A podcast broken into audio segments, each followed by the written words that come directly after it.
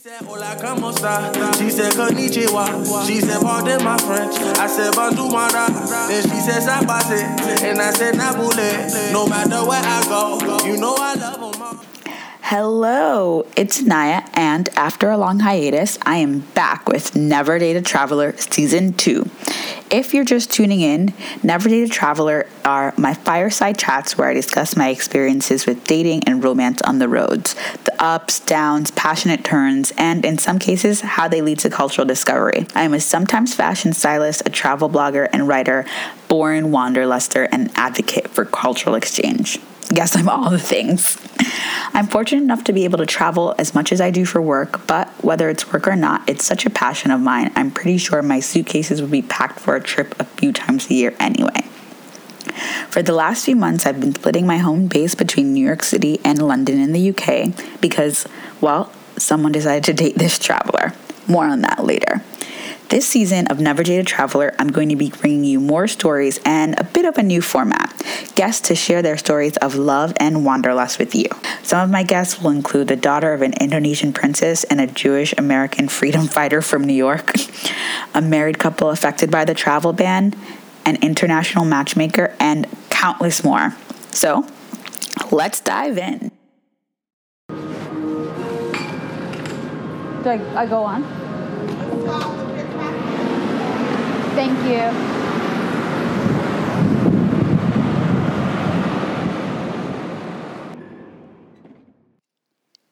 I just went through Border Patrol at Gatwick. I don't know if it's Brexit or how much time I'm spending here, but they're really starting to grow more and more. Because of work and now my relationship, I spend a ridiculous amount of time chatting with Border Patrol people in different countries. Because of this relationship, I spent an exorbitant amount of money on flights and accommodations. In the last six months, dating an American would have saved me at least $6,000. Definitely more. Is it worth it?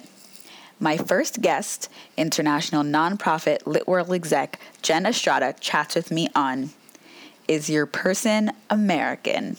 Jen is a traveler. Actually, tell them a little bit about what you do and why you travel so much for work. And she's always been a traveler, but Sure. So um, I work for a nonprofit, actually two nonprofits right now. Organizations I work for, one is in New York, LitWorld, and one is in California, Global Glow.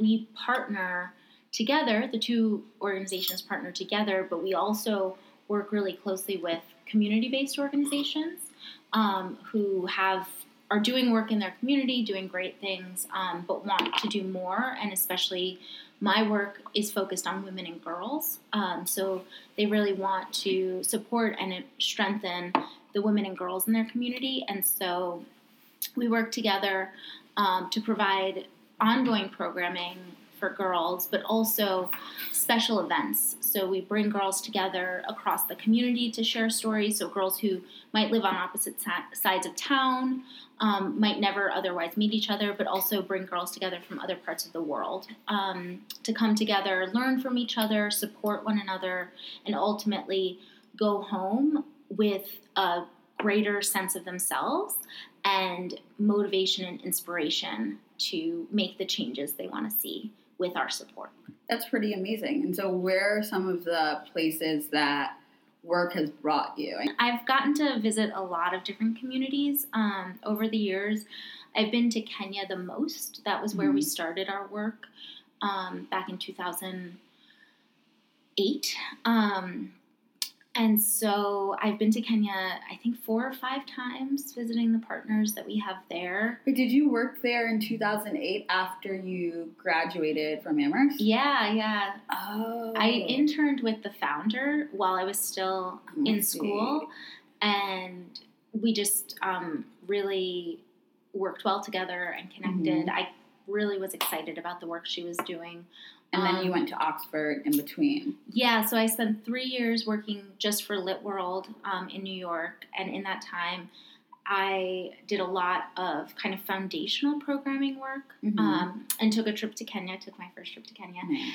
and then I um, decided I wanted to do a master's and found a really great program at Oxford in international education. So, and that was actually a big, I think, turning point in terms of my traveling life Mhm. because that first trip to Kenya, um, on the way back, we had a layover in London, and so I took it as an opportunity to go visit Oxford. I had Yeah. like signed up, was gonna go for sure, Whoa. but had never been there. oh. yeah, yeah. I had like spent a little bit of time in London while I was studying abroad, but Yeah. had never been to Oxford, had never seen the school, but just knew I wanted to have an experience living somewhere else again. So I took it as a chance to go see the school. It was the first time that I was really stepping out on my own. So Mhm. leaving, you know, the team, the work team to go do this trip and just being able to be there, like set out on my own, meet people there for the three days that I was Oh, yeah. visiting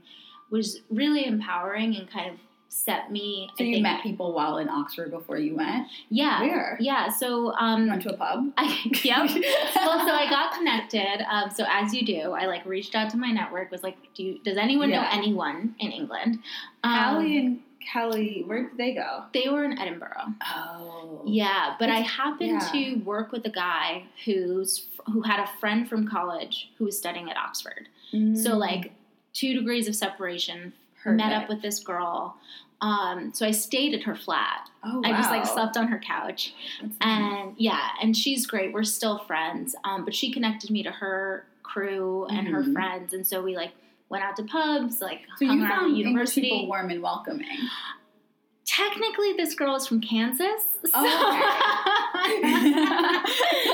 um, but yeah, I mean, I was I was able to connect with English English people. Um, once I was there, while when I visited, it was not like it was mostly um, you know an expat scene. Yeah. but yeah, that was a that was a big turning point that kind of set the tide. Because you the- saw like your life there and what it could be. exactly. I think growing up in New York, um, it's easy to be really obsessed with this city, Mhm. and um, and I still love New York deeply. But seeing what it's like to live somewhere else, um, I think was really important, Mhm. especially as an adult. You kind of realize that there are lots of ways to live a life and lots of ways to be happy. Yeah. So how was dating while or do you ever date when you're on work trips? So, not on the work part of the work trip. Here's what happens. So, I, I have a few stories that I that I can at this point tell. I try not to date on the work part of the work trip. Here's what usually happens. usually, when I'm traveling for work, um, I'll extend the trip a few days Mm. afterwards, um, either in the place that I'm in or um, in like a layover situation. Yeah. I mean, we usually where we're going, we lay over somewhere in Europe, so that's easy enough. yeah. Um, but uh, there have been a few times where that hasn't quite happened in the way I meant it to. What do you mean the Um, layover? no, I mean like the romance part has like bled into the work part of the trip. Tell me about um, one of those times. So, so another place that I've been to a couple of times for work is Jordan. Um, Do I? I don't think I know this story. Oh, we're getting a new story, guys.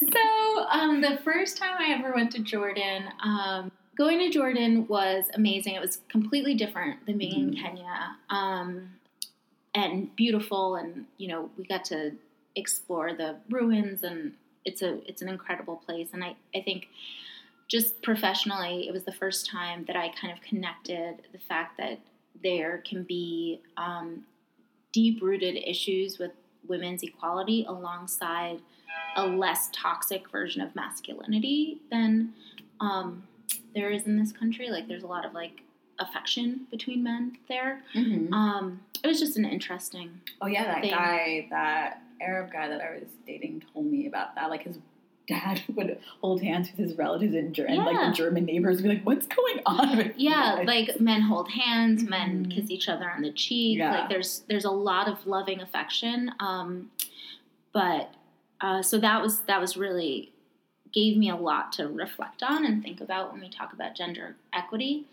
Um, but also on that trip, um, kind of a funny chain of events unfolded. So when we were flying in, me and my colleague, we happened to be she my colleague happened to be seated next to someone who um, was there was actually passing through Jordan on their way to Palestine. And um, when we got off the plane, they were still talking, and he also had a friend on the plane um, who, so the four of us kind of left the airport together and, and headed into the city. And that other guy, the friend, um, was staying in uh, staying in Amman for, for a little while too. He's um, a classical musician and uses um, music as a tool for empowerment for, for young people um, in refugee communities. So he was also planning to work um, at the same same camp that we were going to. So we met in that way and had some extra time on our hands. So and he had been to Amman a few times before. So he um, offered on we had like a, a free morning or a couple of free free mornings where he offered to um, meet us at our hostel our hotel and, and take us around to like coffee shops and things like that show us around the city a little bit um, so we did that with him for a couple of days um, and just like we're keeping in touch like we'd meet after the work day and you know have people don't really drink in public but we'd go and like have a hookah and some juice and you know casually hang out. gin and juice minus the juice. nope, minus the gin. At home, it's minus the juice. There, it's minus But the you gin. got buzzed on hookah, right? a little bit, but How it was that mostly sober just dating? yeah. It was funny. I mean, and my friend was there. My like colleague was there oh, the yeah. whole time. We weren't. To me, it wasn't dating necessarily. Like we Mhm. weren't, but we we were connecting. We were Yeah. all getting to know each other. And the last night I was there, um, we were there. Me and my friend, my colleague. Uh, sh- we went, you know, as we had been doing, got a hookah, got some juice, hung Mhm. out, um, had like kind of a goodbye, and then I get this message from him, like a Facebook message, um, you know, because we're in Amman, so we don't have text, we can't text. Mm. Um, and it was just before WhatsApp was really taking off. So I got actually a Facebook message from him as soon as I get back into the hotel Wi Fi. So I get this message from him that's like, it's absurd. Looking back, it's absurd. In the moment, it was somewhat romantic, but it was like, I can't stop thinking about your face and how graceful you are, and how, like, and this, he was very, he's very dramatic as a person. He's a musician, like, he's just very dramatic. He, like, sends me, like, this, like, photo of this, um, like, Greco Roman sculpture, this, like, woman and man together, like, about to kiss, and he's like, this is how I, like, just like, Oh, this is how I feel. And I'm Oh, like, oh my goodness.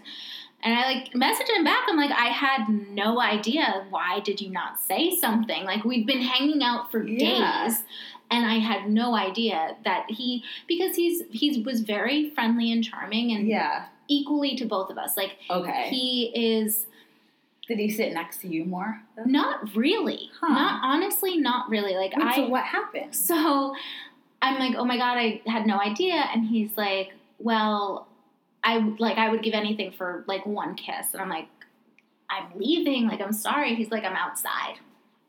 Oh, And he like hadn't left. He like dropped us off at our hotel, but hadn't Yeah. left. So he like went. I went downstairs to meet him, and we like there the the hotel that we were in, and a lot of hotels this is true of. Um, there was this gate, this like locked gate. After a certain hour, you had to buzz Mm-hmm. Yeah. to get in and out. Um, but you know, it's for the safety and protection. yeah, a lot them. of hotels do A that lot of too. hotels. Yeah. So, but it was after hours, and the buzzer was like room shaking loud. So I didn't really want to buzz the buzzer because the hotel manager would come downstairs. Oh yeah. So we wound up like having a kiss like through the bars of this gate. Wait, what was that? What's that Greek myth where they're kissing like through a hole in the wall? I think is that That's Um, oh Tiramis and Thisbe? Pyramus and Thisbe. Yeah. yes. yeah. So so basically that that was like our moment, and then and of course it's never that simple. Like it's never just like a kiss and then you know Yeah. you're out of you're out of the picture. So he travels, I travel. He came to New York. Um, he lives in Amsterdam, um, and he came to New York, and we hung out. Um, he actually came to New York, I think, a couple of times, and we hung out a couple of times. Um, but he, I mean, like at the end of the day, he one, he's older, but Mhm. that's never really stopped me. He's not really my type.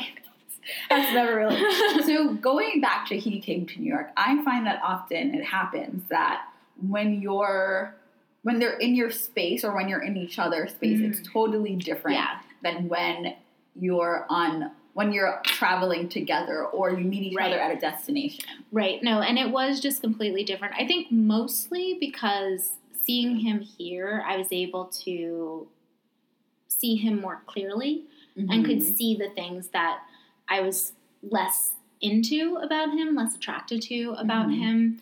Um, you know, he's a lovely person, but um, just a very different type of guy than I usually date, a little bit more effeminate, a little bit more artistic, and you know, everyone has their cup of tea, and he wasn't Yeah. mine.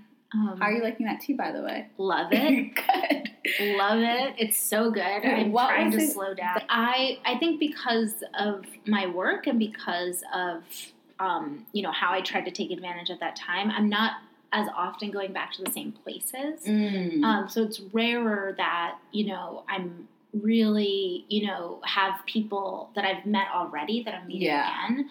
Um, and also a lot of the places like I've met people in my travels to Kenya, to Jordan, to Haiti. You know, um, I've been to a few other the Philippines, Cambodia. I've met people while there who Mhm. are interesting and attractive, but this like the ex- the experience with this, you know, Dutch cellist that I described is atypical because Yeah. I rarely one I rarely have time to really spend off the clock with someone and two I I don't necessarily like want that burden while I'm like in my work zone. mode. you know? Totally. I totally agree. I had that happen in Hawaii where we wanted to take us to waterfall and I had like I'm on a press trip, so I have back to back activities. and Right. I can hang out with you, but it's gonna be after dinner because I have to go to this press center and I can't go out to dinner with you. And then Right. these people want to go out for drinks with me and they're like a client and I have to keep them happy. So I definitely, definitely understand. So it doesn't happen to me as much with all work trips, Mhm. but more so like work and fun trips. Yeah, and like I think also like adding to that, it's like there's like the other stuff you the things that you need to prioritize for work, and then also in the places I tend to go, the scrutiny of like being a woman, um, traveling exclusively with other women or traveling alone. Um, you're already under a little bit of heightened scrutiny. Your behavior is really like under That observation and and then you're also representing the organization so it's just Totally. it's kind of um uh it's tricky um not to say that i you know my ex-boyfriend and i got together on a work trip so Yeah. there's that um but generally i try to keep it to He was the- working for her. yeah he was he was working for me he was a he was a research student You doing know, some research Barack was working for Michelle when they got together. Be with that Speaking of all of this, you're very well traveled. Something that I've often grappled with, and I was even speaking to my mom about it when we were just in Spain.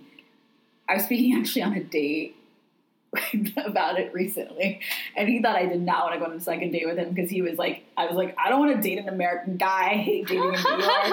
and he was like, I think you hate me. But oh my god that's so Yeah. funny it was really wonderful. But then I was like, you're actually pretty cool. You can roll with the punches. But I don't know if my person is American. Mhm. Um, also, sp- speaking with my friend Stacy about it, in terms of having traveled a lot, having dated a lot of men abroad, you know, there's an exception to every rule. Mhm. But I've been on enough dates with American guys. I've done been enough dates with guys that are not from America. And I can say that 70% of the time, 80% of the time, even like I remember sometimes we're at the bar in Crown and it's always like the foreign guy that comes up to me. yeah that it's a mutual thing. Like I just Yeah. gel better. And so I don't think my person is American. And it's something that we discussed and like I wanted to get your thoughts on that. Yeah, I mean, I I have had those thoughts. Um, as you know, I think I think it's tricky um, dating Americans because the perspective tends to be narrower, um, and I, I don't think it's an, the individual's fault necessarily. Um, I think our education system is really isolationist in a way. Um, it really discourages um, taking an international perspective, um, and it really places the US as separate from the rest of the world and kind of makes it an us them dichotomy between um, like the US as its, its own entity that is unaffected by the world and leads the world, um, and then everywhere else is, is the other. Um, and I think that, especially in Europe, um, but in many other parts of the world, the approach is different. Um, you know, in Europe, there's much more of a sense of yes, each country has its own culture, but it's intimately, you know, affected by and affects other countries around it, um, and the understanding of the history is in that context. Um, now, that's also imperfect because it takes Europe in the in much the similar way to how Mm-hmm. America sees itself. It, it, you know, European education tends to put Europe at the top. Yeah. Um, and it's just happened since that when you say Europe, it's by nature of just how geography works that it encompasses so many more countries than even Right. North America. Exactly, exactly. So it's, but I do think, I think in terms of language education, in terms of history, in terms of a lot of the ways that um, identity is formed in other countries, there's just an openness to other cultures and other perspectives that tends to be lacking in folks who are either um, American or just, you know, simply less traveled or less interested. Um, Mhm. and so that I think is sometimes really hard. And I think for me, it's also about the lifestyle I want. I want to travel and I want to um, maybe live abroad again. Mhm. And that tends to be much more appealing to people from not from this country um, who have kind of a similar um, interest in and understanding of the world. And as a disclaimer, you can find this kind of person all over the world. Like of course, Brexit happened. Right. Right. So- and the, and you know also I mean I think much more important um, at the end of the day than where you're born is what you choose, and I think that um, being someone who uh, like I'm American, I'm you know not uh, as are you. We're both Mhm. very very Yeah. much American citizens, uh, and make a conscious choice to be a part of an international Mhm. community and be um, aware of what's going on in the world um, beyond our own national borders. And um, you know, we are learners actively every day, and I think that that attitude that stands, especially the learning piece, that Yeah. you know, intellectual curiosity and interest in the world, that's really at the heart of it. And I think it just happens that because of how we educate our society, you know, in this country and our children in this country, there are fewer of those people. Yeah. It's less nurtured. And it's very interesting that I feel like even because I feel, I feel like my person's cosmopolitan. You're like, of course, New York is one of the most cosmopolitan places in the world. That being said, there's I'm a New Yorker, but there's a certain attitude that it can breed that New York is the be all end all of things, and that's the difference I would say between like say a a person in London or a person in Hong Kong that I feel like there's a closed-minded Americanness that can come from even the most enlightened New Yorker. That's Right. surprising. Right. Well, even like the people who can't imagine living anywhere else besides New York, or the people who Mhm. like don't see any reason to leave New York. You Mhm. know, they're like those people exist and are you know there are a lot of Yeah. city. You know, you talk to people, and it's really funny. You know, even people who are not from here, and I I actually think I don't know. This isn't a tested theory, but I do feel like for me, and maybe this is true for you, because I'm from here, because I know this place so well, I understand its limitations. Yes. You know, I'm not blind to what it doesn't have to offer. I see all the Yeah. that it does offer, and it is an amazing city. You know, Mhm. I, I think it's it's my preferred city in this country.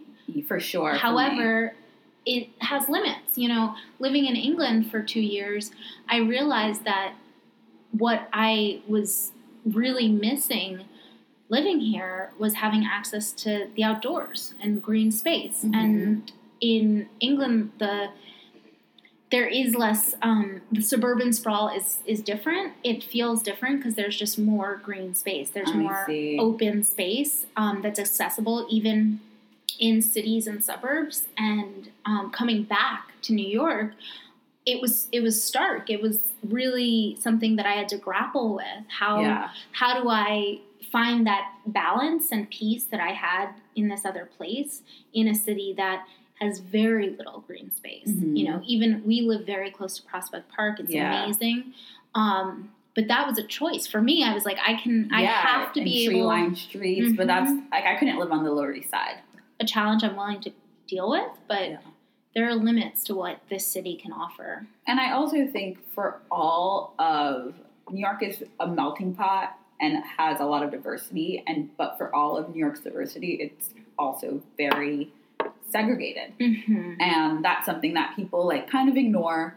That it's like very segregated by neighborhoods, even culturally, so that yeah, I can get like some good food of this culture here, but that's something that I often find again for a London example that I'm at a dinner table and people are speaking a lot of different Mhm. languages and they have a back have, have a lot of different backgrounds and I have way more Muslim friends in London than I do in the US. Well, yeah, I mean, I think that it's interesting because I think that there are definitely places like, I mean, um, like Paris, for example, where I Mhm. feel like it's just as segregated in a lot of ways. And, like, yeah. the, like France has, I think, very similar issues with, um, you know, how they treat the Muslim community and and the you know racism and stereotypes that are really rampant there um, to in the U.S. I mean, I um, I like was randomly dating that uh, Parisian guy. Do you remember him? I met him on the train on the way into Paris. This is kind of a funny story. I met him on the train from the airport into the city when I was in Paris for the weekend meeting another guy Atomic. who I was dating. That's how you meet the best ones. yeah, and he was. I mean, so. I mean, like he was super romantic. We. I spent the weekend with the guy I was there to see, and then at the end of the weekend, I had an extra night, and I was a little feeling a little sad, and so I called Yeah. this other guy, and well, long story short, we um, dated for a little while. I like went back to visit him, um, and he is Moroccan um, by birth, but um, or by heritage, Mhm. but French by birth, and um, he has a he. We would talk about it because he has a very interesting experience there, where you know he is incredibly culturally French. I mean, his, he was born and raised there. Like his whole family is like identifies as French. Um, he's actually also half Jewish, which is like an interesting combination of cultures um, coming together in one person. But externally, you know, his look is North African Mhm. and um, like a little mixed. He you can tell he's a little bit mixed, but if you know what you're Yeah. looking for, but obviously not a white European. Mhm. And he gets a lot of racism in his own country, in the Mhm. country that he's always lived in, in the city that he's always, um, or that for a long time he's called home. And, um, you know, that is, I think it's a very similar experience to what a lot of people Yeah. who are not white experience here Yeah. you know, and are obviously of a culture that is not, um, you know, the white American culture Mhm. um, experience here. And I, and I think that London is unique in England because a lot of England is incredibly segregated as Mhm. well. Um, I think segregation is actually like a global problem still. Yeah, I Um, completely agree. So let's. So What, are we- what are we talking about? We're- just talking. So that was just a small clip.